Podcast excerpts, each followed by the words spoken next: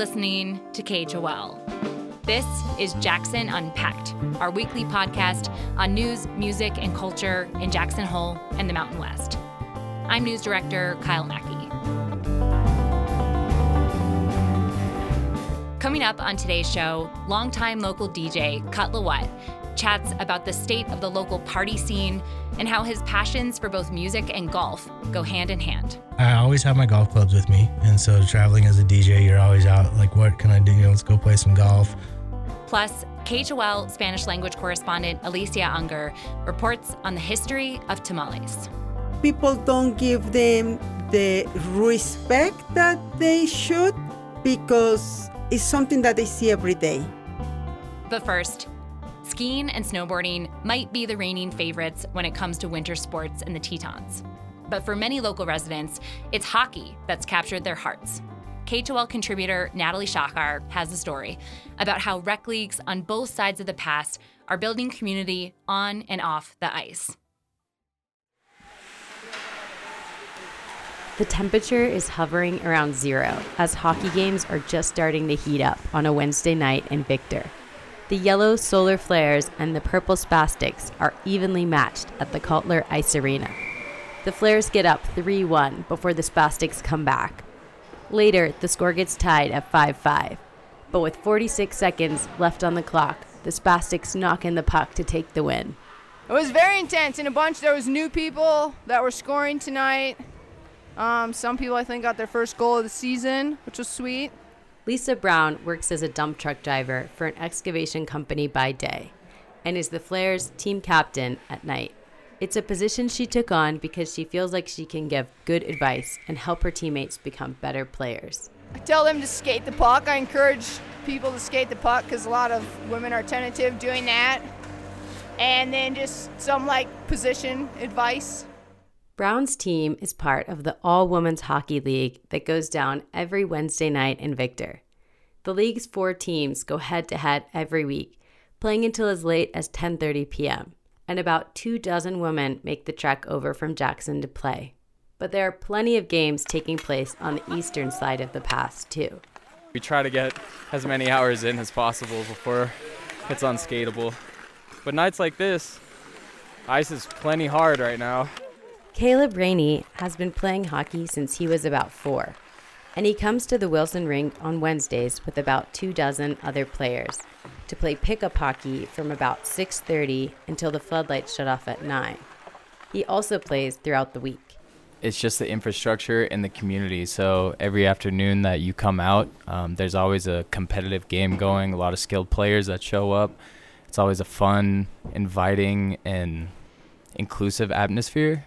Both Brown and Rainey love the sport. But for them and many other players, it's the vibe on the rinks of Idaho that draws them in. Rainey says it feels like throwing it back to the old days without outdoor refrigeration on a rink that's simply down home and rooted. It is very special just because it's wooden boards, you know, it's one of those unique areas where you just throw it up, you flood a field. Um, but the ice quality, the ice time, and the game speed and it, it's great. It's uncomparable to anything else. In Wilson, the rules are simple and unwritten. Five aside, sub in, wait your turn unless you really feel like you have to go score. And no hitting, checking, slashing, or tripping. Mostly, players say, you look out for each other and then you have a beer. She's the asshole. No, you. that goal was sick, dude. Back in Victor, Nini Strawbridge's teammates are congratulating her for scoring one of their two goals in the Bloody Mary match. Strawbridge has been playing hockey since she was a kid and says she's proud to now have her own adult son watching her skate. It is fun, empathetic, camaraderie from everyone. Strawbridge says she's astounded by the number of women who play in the Women's League, well more than 50 in total. And she and her teammate, Jessica Davidson Lynch, agree that the games are the best part of their weeks. Davidson Lynch is a teacher in Jackson. The best thing about hockey is just it's a stress reliever, and that you can come and have a good time and kind of forget about everything else that's going on in your life, and that's the most important thing to me. And uh, you just have so much fun. This year, the Women's League welcomed more than a dozen new players, some of whom have recently scored their first goals on the ice. But what Davidson Lynch most appreciates, she says, is the way the Hockey League is bringing people together. I think that it's special because there's so many women who um, find strength, I think, in one another. And everyone has their own battles, and I think we're all fighting those and, and helping each other through that. Plus, you get some expectations free exercise in the process. If you're thinking hockey's something you'd like to try, the players say, come and give it a go. All you need are skates and a stick. For KHOL News, I'm Natalie Shachar.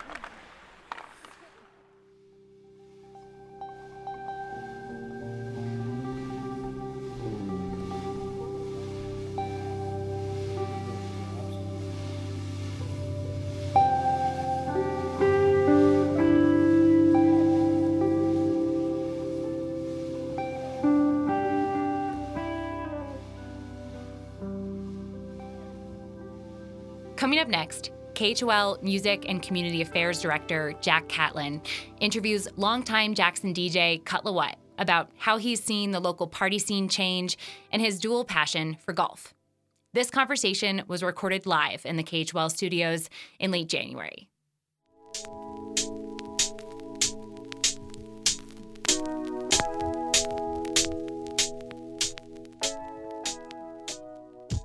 Brian Cutter James, aka Cut What, is a master turntablist, blending house music, breakbeats, and hip hop into DJ sets that have been rocking parties in the Teton area and beyond for years. Based in Victor, Idaho, James performs all over the Teton Valley at venues like the Knotty Pine Supper Club, Wildlife Brewing, and the West Side Yard.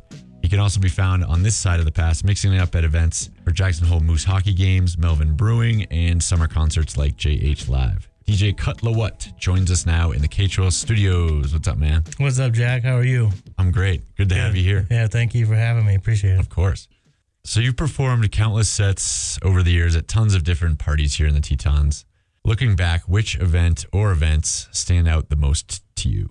So we had a lot of amazing times here in the Tetons and going back, you know, I started DJing professionally right around 2000 and at that time there was a lot of stuff happening at the Moose. Dom Gagliardi, him and I started a company called Front Street Productions, and he was booking the Mangy Moose, and we had a good run of events that happened there for probably four or five years. And then we did a series from 2006 to about 2010 at the Q Roadhouse. We were doing monthlies in the winter, and those are all time parties. Anybody that lived here in that era, you go like, did you go to the Q parties? And they were like, it was wild. So, what's your perspective on how the local party scene has grown and shifted to where it's at now? I think now it's in it's in a tough situation in kind of having a home. You need the venue and the management to be behind that scene. And I look at like the cowboy or the Wort and the way they support bluegrass and country. And they you really need a place that supports electronic music and hip hop in the same fashion because to me that's a, a sound of today that is pop culture. So, not only are you a great DJ, but you're also a big time golfer. In fact, you're the head golf professional at the Teton Reserve Golf Course in Victor. How do those two worlds collide? Your love for music and your passion for golf? Do they inform each other or are they kind of completely separate? Yeah, golf. I've always played golf. I actually played golf and kind of pursued that career in my early 20s and lived in Florida. That's how I actually, that's another big influence. I lived in Florida and that introduced me to breakbeats.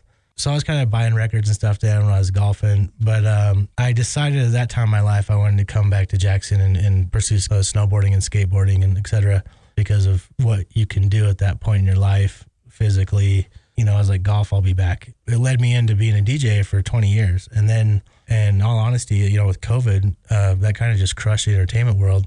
And so from there, it's kind of like, okay, well, now what? And I stepped back into golf and I retested for the PGA and, you know, passed my playing test. And I'm actually currently in a PGA school program. And so the two, you know, I always have my golf clubs with me. And so traveling as a DJ, you're always out like, what can I do? You know, let's go play some golf. And same thing. Like a lot of us in the music world have some extra free time, and so whether it's golf or skateboarding or whatever, those two seem to to coincide with me wherever I travel. But uh, even with DJing too, I think that, that all those three things I just mentioned are all like very precision based activities, and like something that I really enjoy about them is like putting in the effort to you know whether it's you know turntablism on vinyl or skateboarding. It's not you don't kind of land a trick or golf. You don't Yeah, it kind of takes hit a good hours of practice and Yeah. re- repetition. Totally. Yeah. We got a good thing going on at the reserve, and uh, this is we got an indoor simulator over there this year, so it's the first time I've had year-round golf in a while. So it's been fun. So finally, your relationship with the radio station here at K12 goes way back, as you spent a lot of time on air doing shows, events, etc. back in the day. Can you touch on those early days of K12 for those that may not know and why independent local radio is so important? Yeah, for sure. Like, um, it was a guy named Walker White and Jim Talashe uh, started the radio station, and I was introduced to those guys uh, just through some music friends.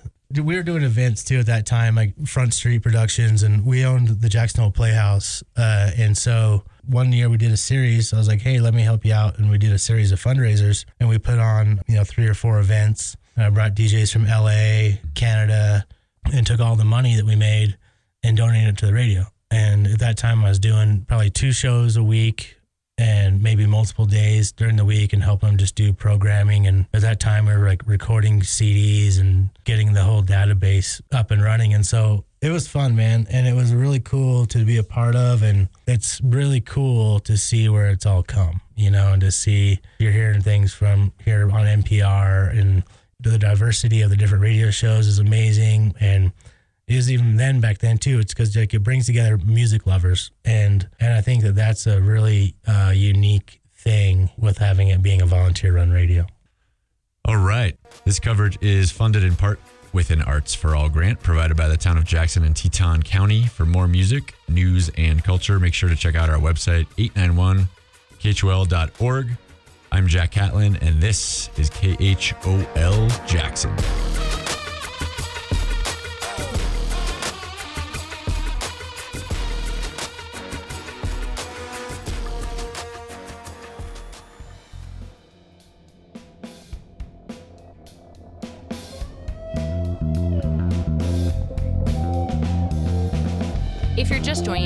You're listening to Jackson Unpacked from KHOL. I'm news director Kyle Mackey, and this is our weekly podcast featuring reporting and interviews on news, music, and culture in Jackson Hole and the Mountain West. New episodes of Jackson Unpacked drop every Friday on Apple, Spotify, or wherever you listen to podcasts.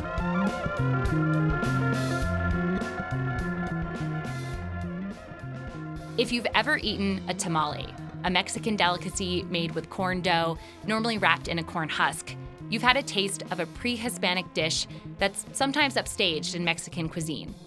Next, KHOL Spanish language correspondent Alicia Unger reports on the history of tamales and their special connection to Tlaxcala, Mexico, where the majority of Jackson's Latino community trace their roots. First, I'll chat with Unger about her reporting in English, and then we'll hear her full story in Spanish. Alicia, thank you so much for reporting this story. No, thank you for taking interest in this um, special dish that is well known worldwide. Well, we've been excited about this one for a while because your reporting for this story started when you were in Tlaxcala last fall, I believe. Correct. And uh, it starts with a tamale street vendor. I wonder if you can set the scene for us and describe, you know, what you saw. Well, I went to Tlaxcala to get to know the people and to get to know the place where the people that lives here in Jackson is from. And uh, it was a rainy day. For several days was raining. And it called my attention that there was in a corner this lady with a stand, little umbrella, little table, uh, selling tamales. And it was no one there. And it calls my attention why in a day like this someone will, you know, try to make business. And her explanation is if I don't sell, my kids don't eat. And it struck me. That's Yeah, that's really difficult to hear and a, a sad image too. I know we have a photo of this vendor on a pretty empty street on a very rainy day, not a lot of people outside. But I know you spoke to her about her business and when some of her busier days are. Uh, what did you learn from her about that? Well, I learned that uh, weekends and holidays, especially uh, Christmas time, starting in November from the day of the day to the February 2nd when it's uh, the, uh, the day of the Candelaria.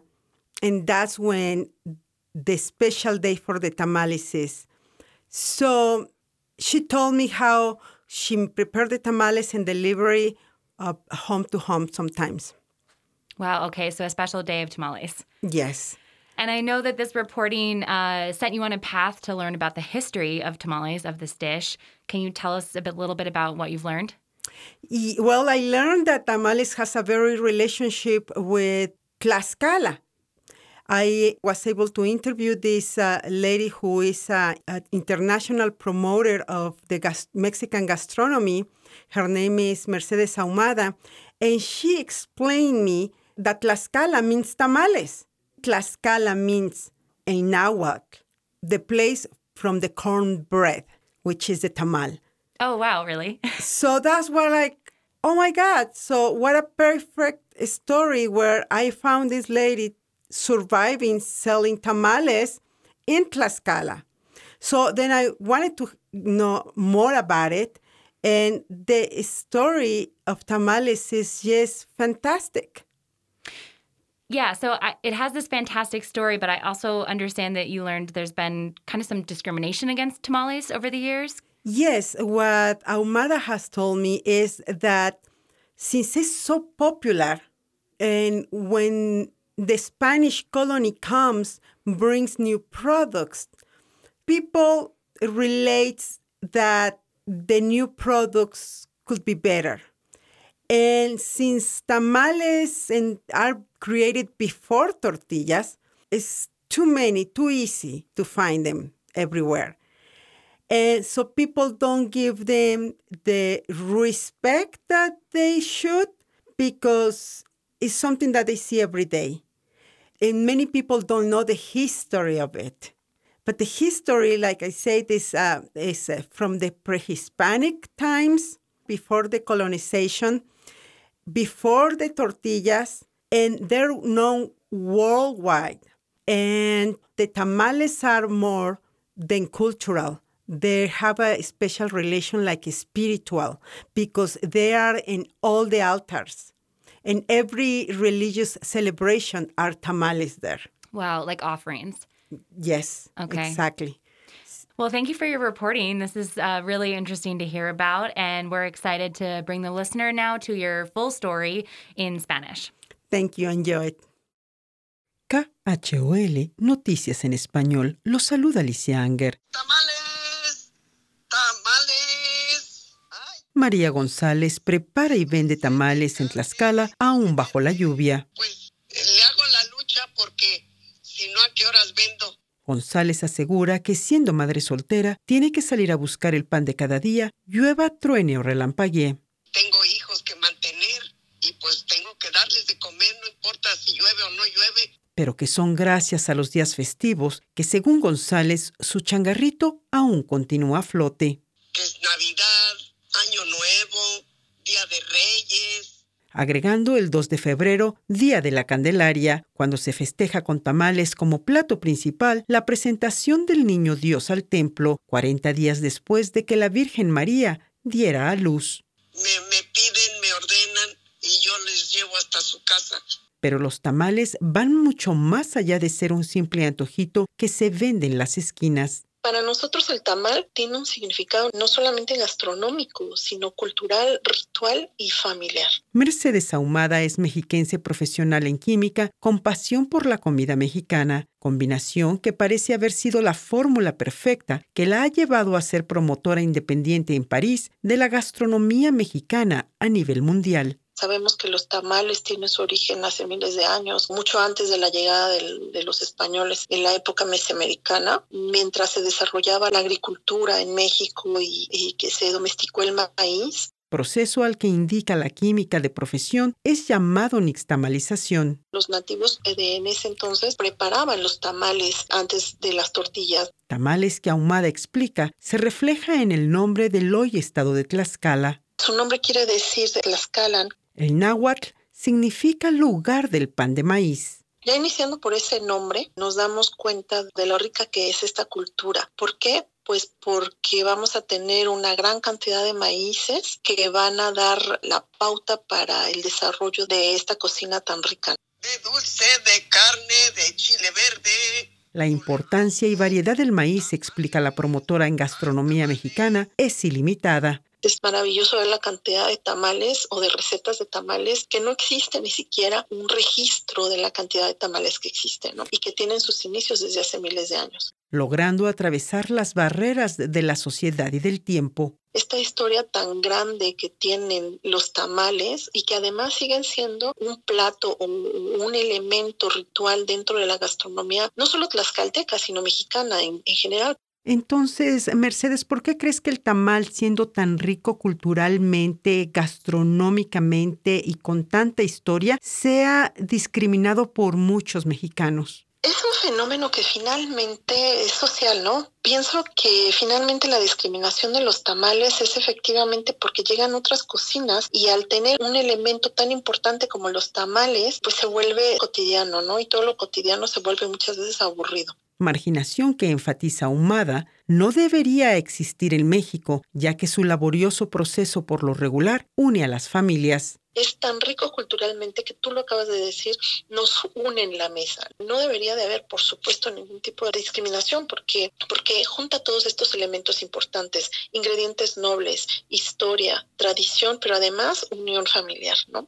Entonces, precisamente por eso es este, este elemento que contradictoriamente es discriminado, pero sigue siendo pilar importante dentro de las festividades mexicanas, ¿no? Y eso es sumamente importante. No debería de ser discriminado, muy por el contrario, debe ser un elemento eh, reivindicado y amado. Amados y solicitados, como asegura esta promotora de la gastronomía mexicana, son los tamales en el exterior. Algo bien, bien chistoso que sucede en el extranjero es que todos los extranjeros quieren tamales, ¿no? En Estados Unidos hay muchos tamales. En Europa, muchos europeos conocen a México por sus tamales y es lo que más añoran. Qué extraño, ¿no? Podría, ser los tacos, pero no, no son los tacos, son los tamales, porque el extranjero es un, un, elemento muy importante y es un elemento muy apreciado, ¿no? Acá un tamal vale oro y lo digo en todos los sentidos. Mientras los tamales continúan dando la vuelta al mundo haciendo historia y poniendo el nombre de la gastronomía tlaxcalteca en alto, para González, estos manjares del maíz, más que negocio, dice, son una bendición. Si le pudiera pedir algo a Dios, ¿qué le pediría, señora? Pues que me bendijera vendiendo más tamales, que me ponga muchos clientes. Alicia Anger, KHOL, Noticias en Español.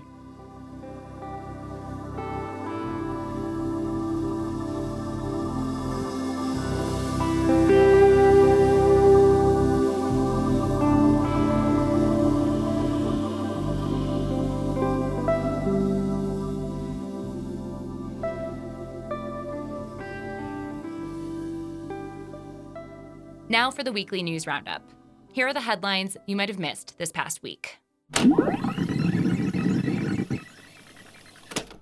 State lawmakers filed a bill last week that would ban transgender women and girls in Wyoming from participating in public high school or college sports on teams that align with their gender identity. Janna Farley is Communications Director for the American Civil Liberties Union of Wyoming. She says if the bill were passed, it would be unconstitutional. Similar proposals have been tried and have failed elsewhere in the country. A federal judge blocked Idaho's law that was targeting transgender student athletes, recognizing that it's not just the constitutional rights of transgender girls and women athletes at issue, but the constitutional rights of every girl and woman athlete in Idaho. Additionally, many Wyoming schools already have a rarely used transgender athlete policy in place, featuring decision makers on a local level and an appeals process should disagreements come up. The Teton County Health Department has announced that some immunocompromised community members are now eligible for a booster dose of a COVID 19 vaccine. Public Health Response Coordinator for the department, Rachel Wheeler, says this group became eligible for a third dose back in August, but that was considered part of their primary vaccine series. This is a group that, depending on their medical condition or the um, medications they're on, may not have the same immune response from a vaccine as the average adult. And so, you know, these are the people we wanted to really make sure that they were aware that they can get their booster because we want to make sure they're protected. The fourth shots are only authorized for individuals aged 16 and up, considered moderately or severely immunocompromised.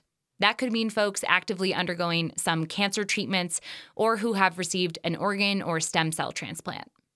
As for average adults, Wheeler says the department doesn't expect another dose to be authorized anytime soon, unless a different vaccine formula is approved for a specific variant of concern. Residents across Wyoming continue to mourn former state Senator Leland Christensen, who passed away last week due to complications from COVID 19 while also battling cancer. Locally, Christensen served as a Teton County Commissioner and Sheriff. KHOL's Kyle Mackey has more.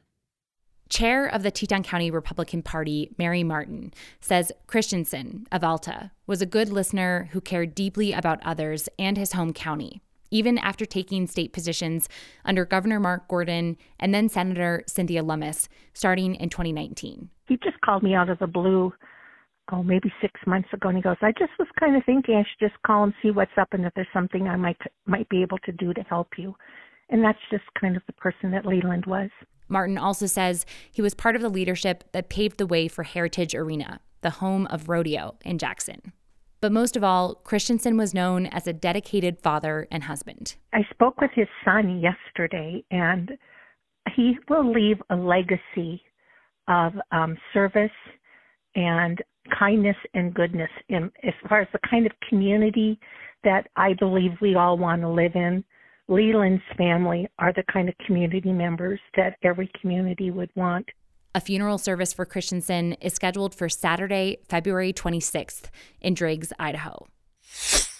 Wyoming's own Jaelin Kauf took home the silver medal Sunday for her freestyle mogul run at the Winter Olympics in Beijing. The Alta native flashed her new hardware in an interview with NBC Sports Monday, where she relived her lightning quick performance over a second faster than anyone else in the competition you know, I've I've learned that it's not guaranteed. Every run isn't guaranteed. Every round at this event was not guaranteed, and so for me, I just wanted to go out and put it all out there every single run, um, and that's exactly what I did. To get to her first career podium, Kauf overcame disappointment in 2018 in Pyeongchang and multiple injury recoveries. Both of her parents were also accomplished mogul skiers, and her family and friends gathered at the Teutonia Club in Idaho to watch the run and make an appearance on national TV. Kauf is the first female American mogul skier to win an Olympic medal since 2014.